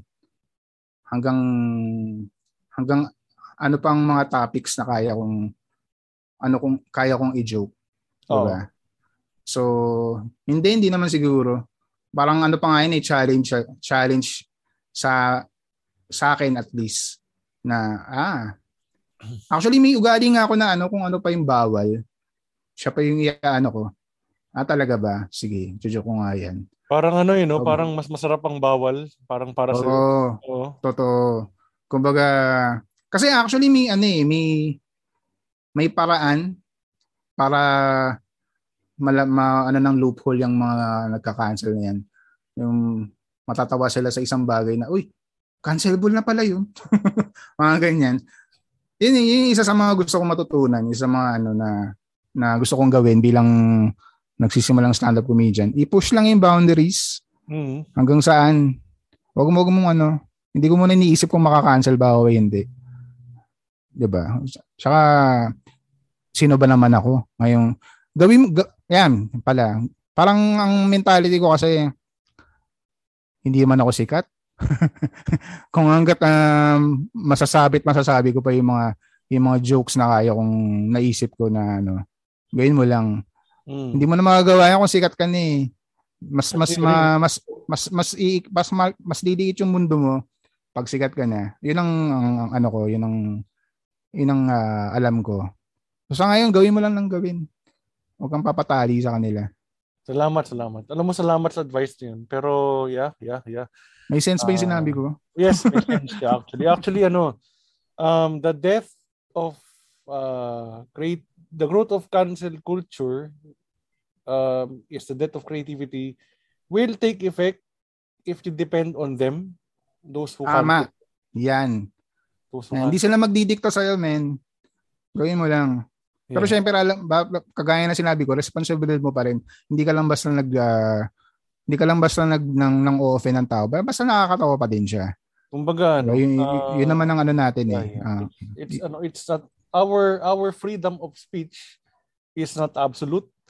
The same with the cancel culture, it is not absolute. Hmm. Should all, it should all uh, it Tama. should all be done in moderation and with proper judgment. Tama. 'Di ba? Mm. Kasi kung may mga mm. Oh yes, yes, yes, sige. May, may mga... mga joke naman talaga kasi na may ka-cancel cancel. Mm. Pero ang tanong eh nakakatawa ba? Yeah. Actually maganda rin yung mga set. Gusto ko minsan na-feel ko yung ano eh. Though medyo, medyo dark yung mga jokes ni ano ni Andren. Pero ako minsan yung the way he rants na ano, minsan, oo, tama, gumagano ako, nag-agree ako sa kanya. Hmm. Kasi minsan ano eh, abusive na yung cancel culture. At the same time, may mga abusive din naman sa comedians na ano na of their freedom of speech. Kumbaga wala nang ano, siguro dapat wala nang wala nang walang abusado on all as on all mm. sectors of life. Of all walks of life, walang abusado. All should be ano in moderation. So with that, ano ba, may mga words of wisdom ka ba? Yan, actually, words of wisdom na nga yan eh. Ito mga pinag-usapan natin. Pero ikaw, may mga quotable quotes ka ba naisip? May mga motto in life ka ba? aside dun sinabi mo na huwag ka magpapadikta, patuloy mo lang. Ikaw ba may mga during your uh, during your initial journey as a stand-up comedian, do you have anything na parang keep in mind na ganito? Yun, yun. Parang quotable quote. Hmm. Sige. Para sa mga aspiring comedians or kahit ano pang kahit ano, nung passion ng gusto, gusto nyo passion yung gawin, oh. gawin nyo lang Gawin nyo lang, simulan nyo lang. Kagaya ng ano, kagaya nga sinabi ni, may isang ano eh, may isang sinabi si Dave Chappelle. Ano to eh, parang uh, sa end of show niya, may, may, may nagtanong sa kanya kung anong ma-advise niya sa mga aspiring comedians na kaya niya. Parang sinagot lang ni Dave Chappelle, mag-start ka lang. Mm-hmm. Kung, kasi hindi mo rin malalaman kung hindi mo sisimulan. Kung bumomba ka, bumomba ka, tapos gawin mo lang ulit.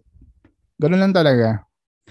Kung gusto mo talaga yung ginagawa nyo, ginagawa mo, eh, maghanap ka ng oras, maghanap ka ng maghanap ka ng oras para gawin yan. 'Di ba? Kung yun nga, kasi hindi mo na malalaman kung hindi mo susubukan. Yan. True, true. Kung kung hindi ka man kung hindi ka man ah uh, kung unang sala mo kunwari bumomba ka, Okay lang yun. Lahat naman tayo bumubomba. True. Yan, hanggang sa... Di ba? Oo. Tayo lang ng tayo, men. Hmm. Yan. Ayan, tayo lang kayo ng tayo. Saka ano, uh, it's never too late. Sa start lang.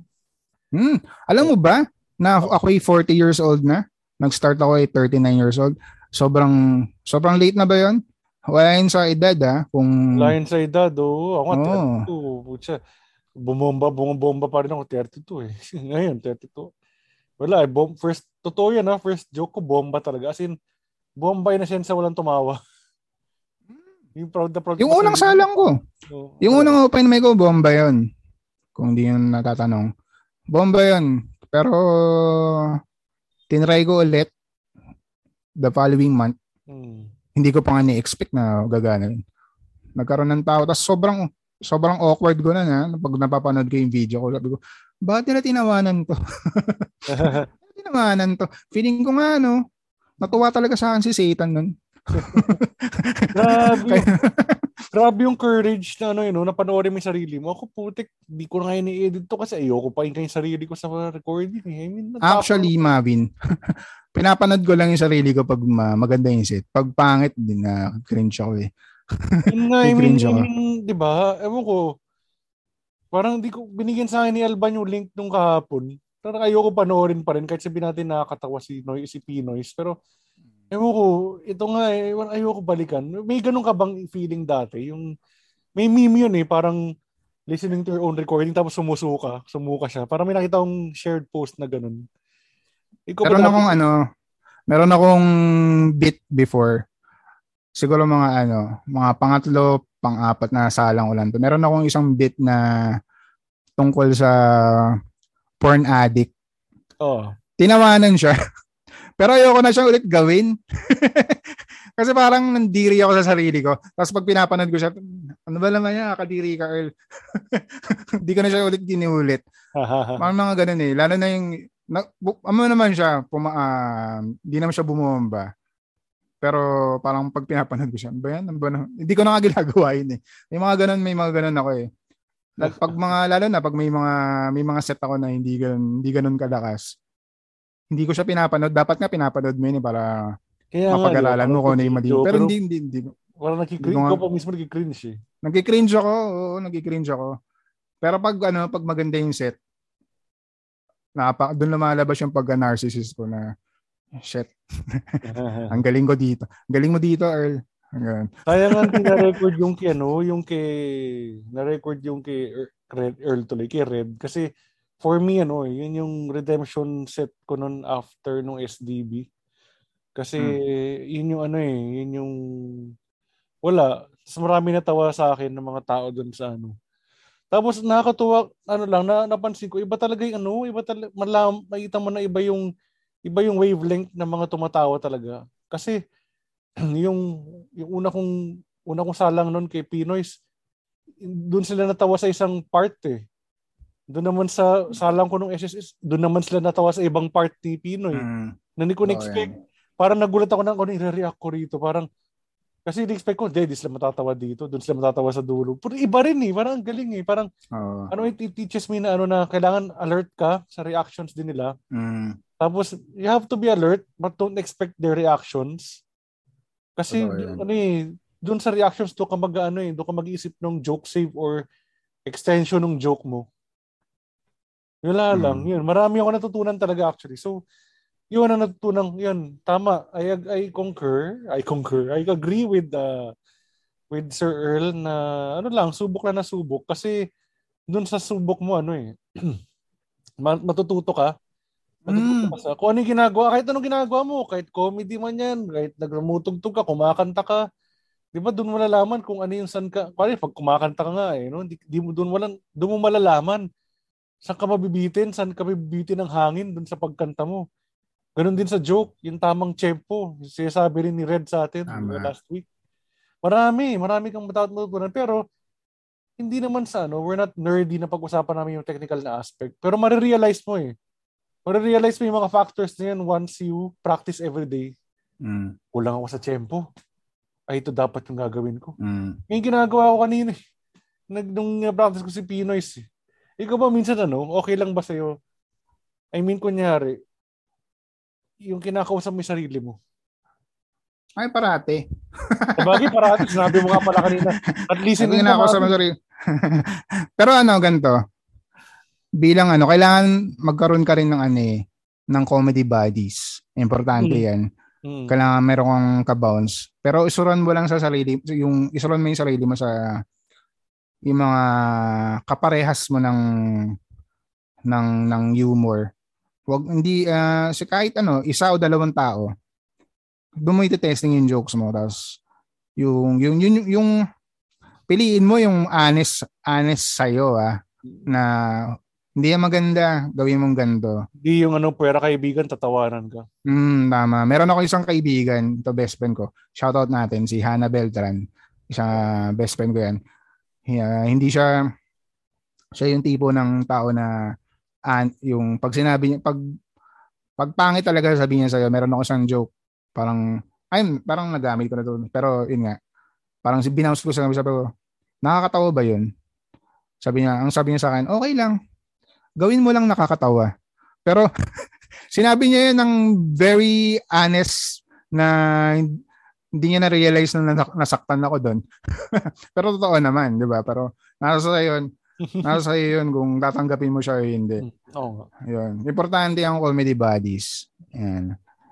Hmm. Oo, maganda yun. Hindi, maganda siya kasi ano eh, talagang parang, kasi ano eh, at least you get, you get, ano, a lot of perspectives and uh, your joke becomes multidimensional. Mm. Hindi lang siya one-sided na hindi nakakatawa to kasi sinulat ko. Hindi, kasi ito yung nakakatawa para sa akin. Eh. Diba? For me, that's a good tip. Uh, making your jokes solid kasi multidimensional siya eh. Hmm. Kasi pag pag ano pag isang dimension lang, 'di ba? Para sa mga polygon flat eh. Magiging flat yung joke mo eh, yung material mo eh. So yeah, I think that's a good advice. Parang you seek help. Tulad nga na sinabi ko last kanina, seek help with your fellow comedians. Hindi naman nila ano yan eh. Kumbaga, uh, Pero nasa sayo pa rin yan ha. Mm, oh. May, may minsan, sinabi na hindi ko masyado gusto yon Pero ikaw kanting katika, hindi.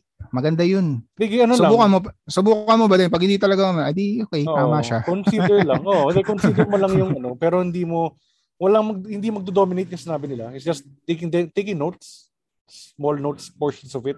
Mm. Parang consideration lang. Ganyan. So, ayan. Pati ano? Oh, ano, sir? Dagdag, alam mo dati yung sisimula ako, hindi wala pa akong konsepto ng comedy body. May ang ang kabounce lang before is yan, si Hannah Beltran nga, yung best friend ko. Sa kanya ko lang So ang ang ang mako-contribute niya lang kung nakakatawa o hindi, yun lang, 'di ba? may yung nakilala ko sila ano, sila Adrian Alban, si Celter Arguelles, eh, mga kapwa natin. Nung una, medyo nag-hesitate pa ako mag ano, mag-bounce kasi syempre may, nasa sa yung ano eh, akin to eh. Ako lang to. akin lang tong joke ako sumulat nito. Ba't ko ko ipakinggan? Oh, may diba, parang mag pag, pag, pag may parang parang ang, ang, ang thinking ko noon pag pag nag-suggest kayo hindi hindi na akin to. Wag wag wag ganun yung thinking mo Parang pakinggan mo pa din. Pero nakilala ko sila, pakinggan, pakinggan mo pa rin kung ano yung yung take nila dun sa joke. Hmm. So, tingnan mo kung bagay ba sa'yo. Ayan. Oh. Nag-work naman hanggang ngayon yung dynamic namin. Tapos nagdagdag pa si nagdagdag pa si Jeline Cobillas. Ayan, shoutout sa kanya. Oo nga, eh. grabe ang galing ng mga ano eh. I mean, I like the batch, our batch actually. They you know feeling na close pero Actually, di ko kayo kabatch. Nung una kayo sa akin ng ilang buwan. Eh. Pero, ano ah, just thank, thank you for, ano, for accepting me. Kahit nagsisimula pa lang ako. Oh. Accepting the... Ay, na, na, na, na. ano nang iyakan? Hindi. Tayo, ganun talaga. Tayo-tayo lang naman din ang magtutulungan eh. Akala ko sabihin mo, support, uh, support. You, do you belong? Gaganon ka, akala ko gaganon ka. Kasama ka ba namin? Hindi, joke lang din. Hindi. Supportahan lang yan. Hmm. Mm. Salamat. Di kasi ano, oh, yun. Yun yung actually aside as apart from this this my side side uh, interest yung com- comedy kasi ang gusto ko talaga mag-host eh. Ito kaya nga ako nagpa-podcast eh. Para sa bato nagpa-podcast pare. para mag, para mag-host ako ng mga talents. And that's our commitment actually to uh, promote the talent. And yes, dahil dyan, sa mga wise words mo na nasabi mo kanina. Kung nakalimutan nyo, hindi ulitin nyo itong part ng podcast. Talaga ba, wise words ba yung mga sinabi ko? Parang hindi naman. For me, ba? ano, it's, it's not, well, it's not wise, but it's helpful words na pala. Helpful words uh, yun nga, wag kang papapekto, but at the same time, take take their consideration, pero yun nga, wag kang magpapapekto masyado. Just take note of it, of that, of the criticisms, of the opinions, pero hindi sila yung sobrang magpapa-apekto sa'yo. Hindi sila magdidikta sa'yo, men. Yes, hindi sila magdidikta sa'yo. Kumbaga, hmm. no, inote mo lang, sige, inote mo lang, pakinggan mo. Pero hindi sila... Actually, yung... alam mo bang maganda pa nga yan? Ay, sorry kung nakat off kita. Hindi, okay lang, hindi, okay lang. Kung may, may nagkikriticize sa'yo, gawin mo siyang material. Actually, din ako natutuwa minsan eh. Pag man ba may, may, ano, may, ba may na-offend or may, may nag-react, So, ako makakaisip, bang gawin kitang material. Yeah, yeah. Nas nakita mo yung pinost ko sa Facebook? Ano yan? Yung kinanta ko.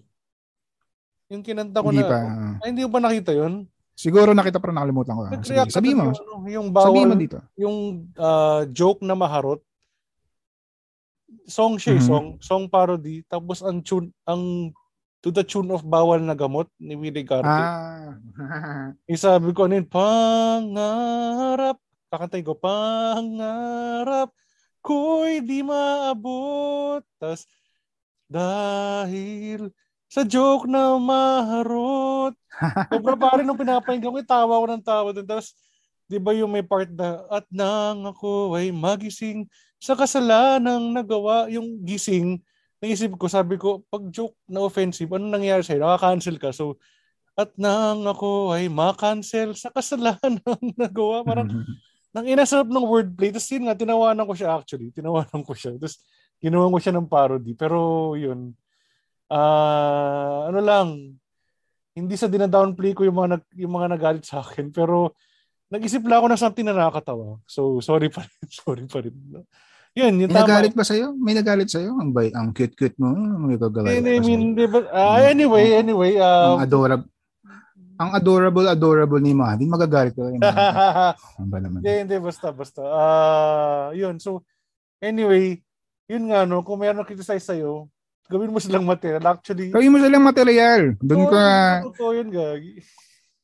yun nga eh, di ba, ang joke sa'yo mang nanggagaling sa failures and pain. True, true. Ah, so gamitin mo yun. Magagamit mo yun, men. Oh. Kumbaga parang binibigyan ka pa nga nila ng ano eh, ng pera. Binigyan ka pa nga, oo nga, eh, parang binigyan, binato, binato ka nila ng, ng, ng, parang, parang yun yata yung sinabi ng Bible. Pag binato ka ng, ng, ng bato, bato yun. Tama ba? Kasi yun yung tinapay. Ay, binigyan nila ako ng tinapay, men. actually, binato ka nila, hindi, oo nga, yung offensive joke mo, pare, binato ka ng, Ng bato. Ba, joke, joke mo is bato. Ito yung tinapay. Binigyan ka ng tinapay, yun yung ginawa mong material. Ito yung material yung babato ko back. Oo, Ito yun. tama, tama. Sarap ba? May, may palaman yung bato. May palaman yung bato. Yung tinapay na yan. nice, nice, nice. Ayan. Wow. Yes, sir. Ang, sir. ang smart ko dun, ha? Oo nga eh, grabe. Umilit ka pa nga lang talaga. Putya, baka two Oo. hours tong podcast na to, episode O, na tinan. to. Try natin. Ah, Joe mo, Joe, Joe, Rogan ka.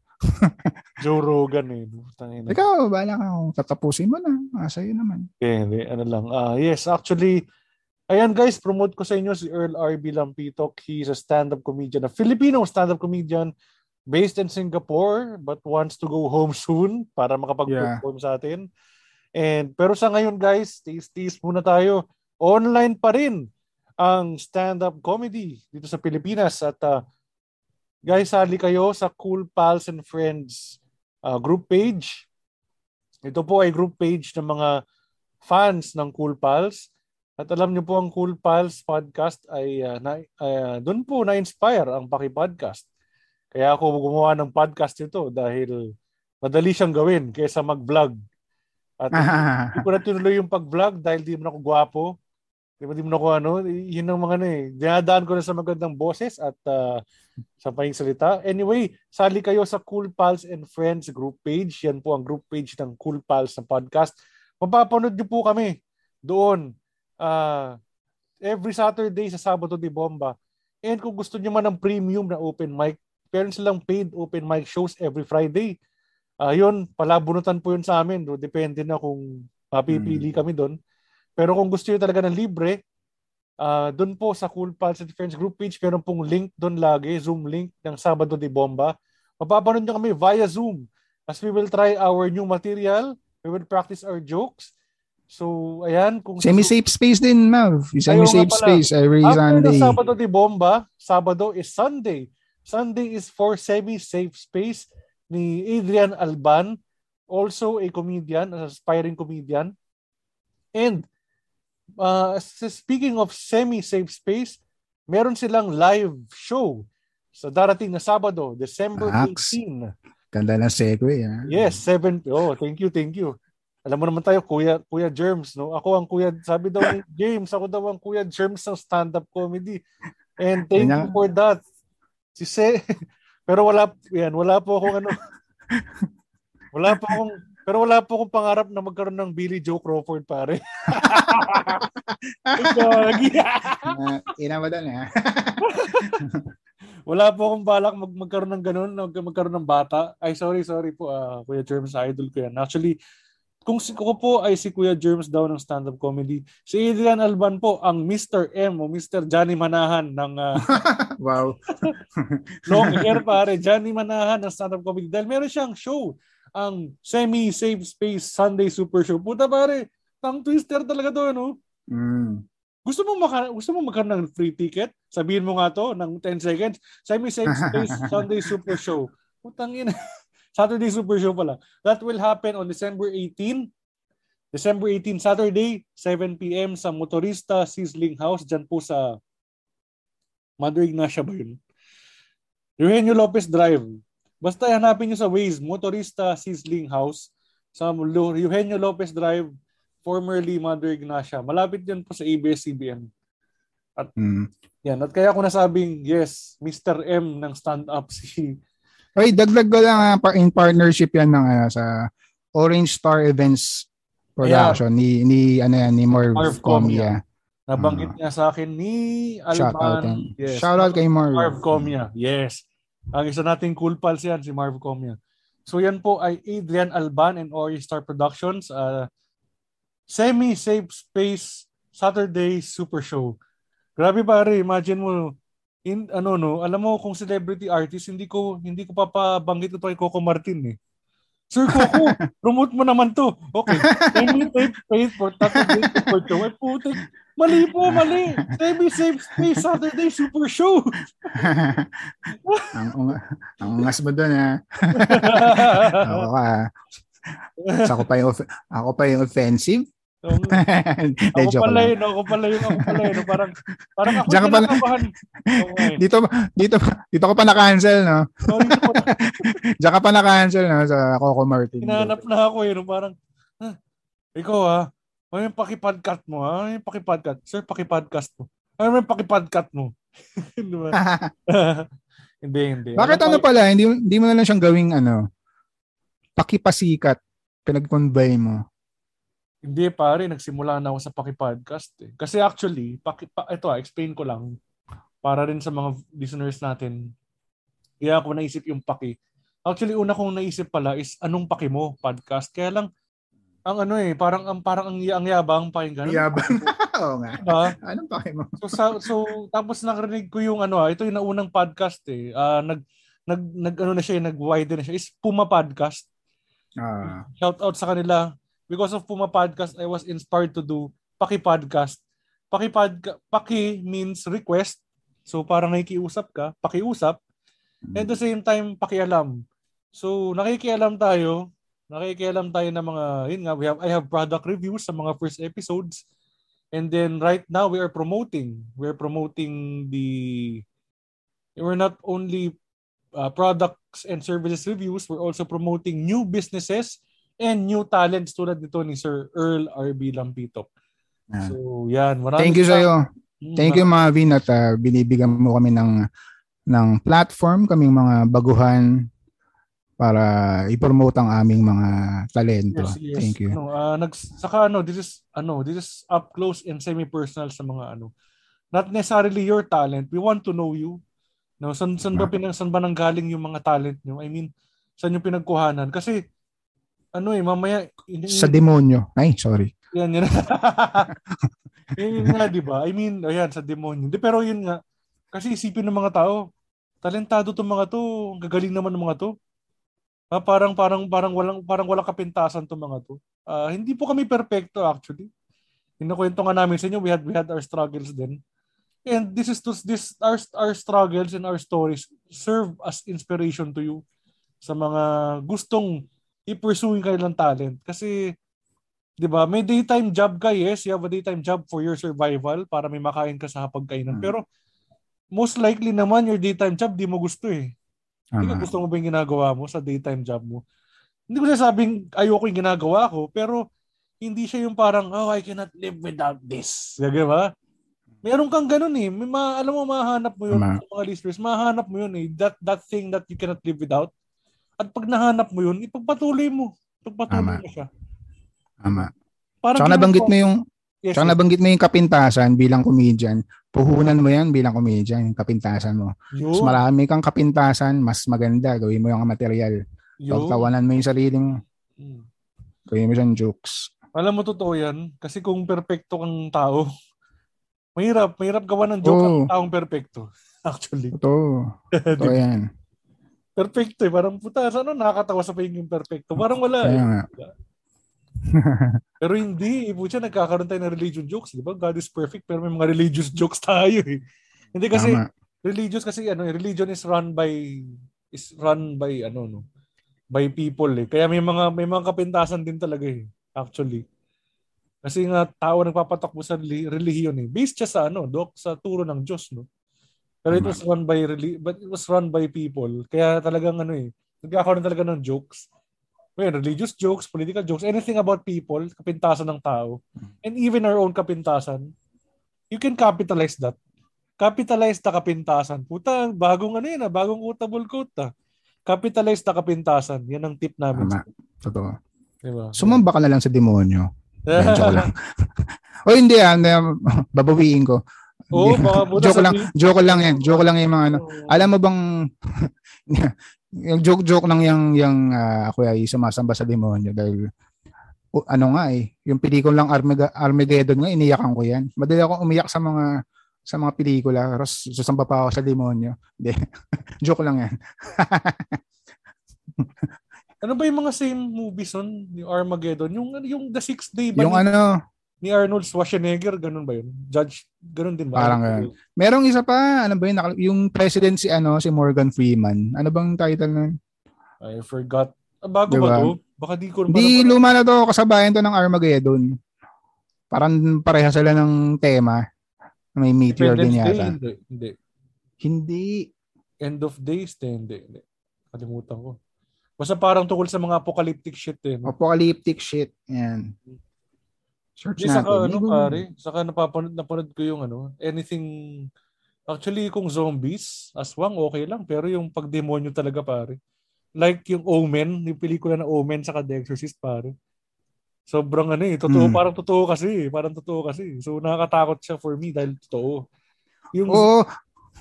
Alam mo ba yung ano, yung nung naalala mo yung The Exorcism of Emily Rose? Ay, Napanood ko, oo. y- na, oh, napanood ko yun dati, noon pa yung nasa Pilipinas pa ako, nagrenta ako ng ano, ng CD, BCD noon. Di ba may eksena doon na parang sinabi nila buhay ang mga demonyo ng 3 a.m. mm, Parang ganyan. Pinapanood ko siya magdi 3 a.m. no, tapos pinatay ko, natulog na ako. Kasi natakot ako.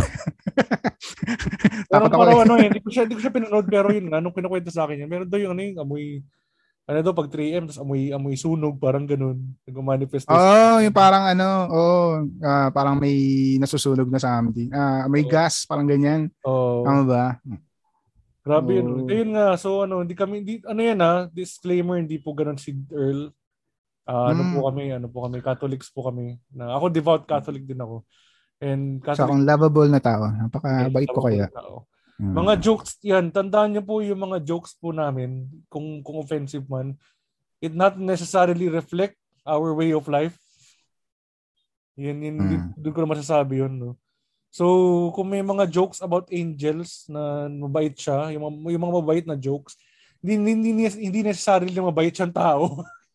Mm. yung pala, salbahe pala yun. No? And yung mga joke ng demonyo, mali mo yan yung mga pinakamabait na tao na may kilala mo.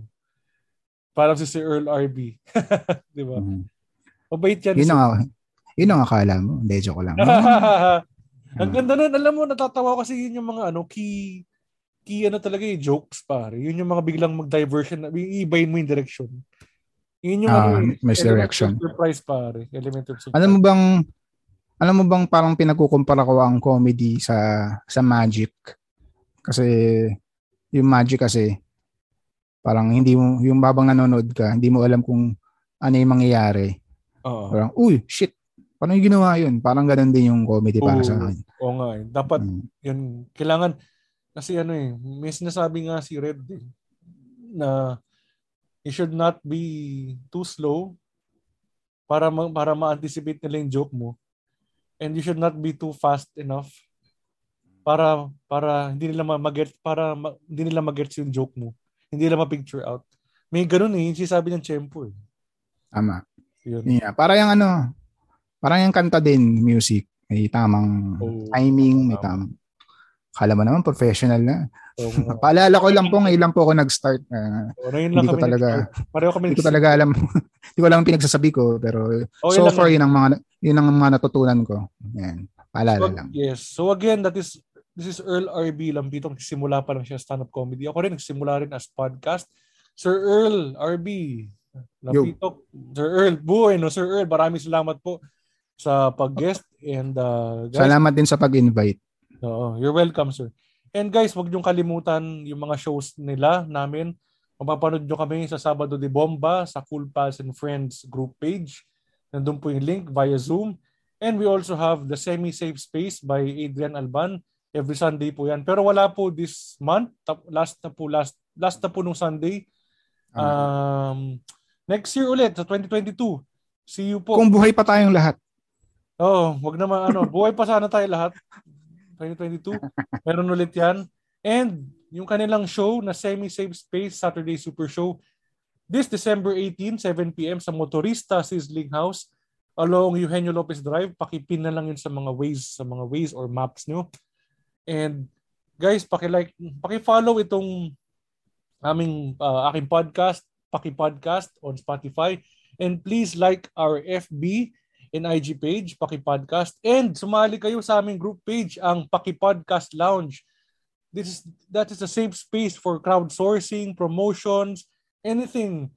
It's a safe space for ano, for potential talents, businesses, and uh, yun nga, stand-up comedians. At mula dyan, guys, marami pong salamat sa pag-guest ulit, Sir RB, Earl RB Lampitok. Hanggang Thank you, sa you. susunod. Yes, sir. Welcome hanggang sa susunod na Bakikialam dito lang sa Baki Podcast. Woohoo!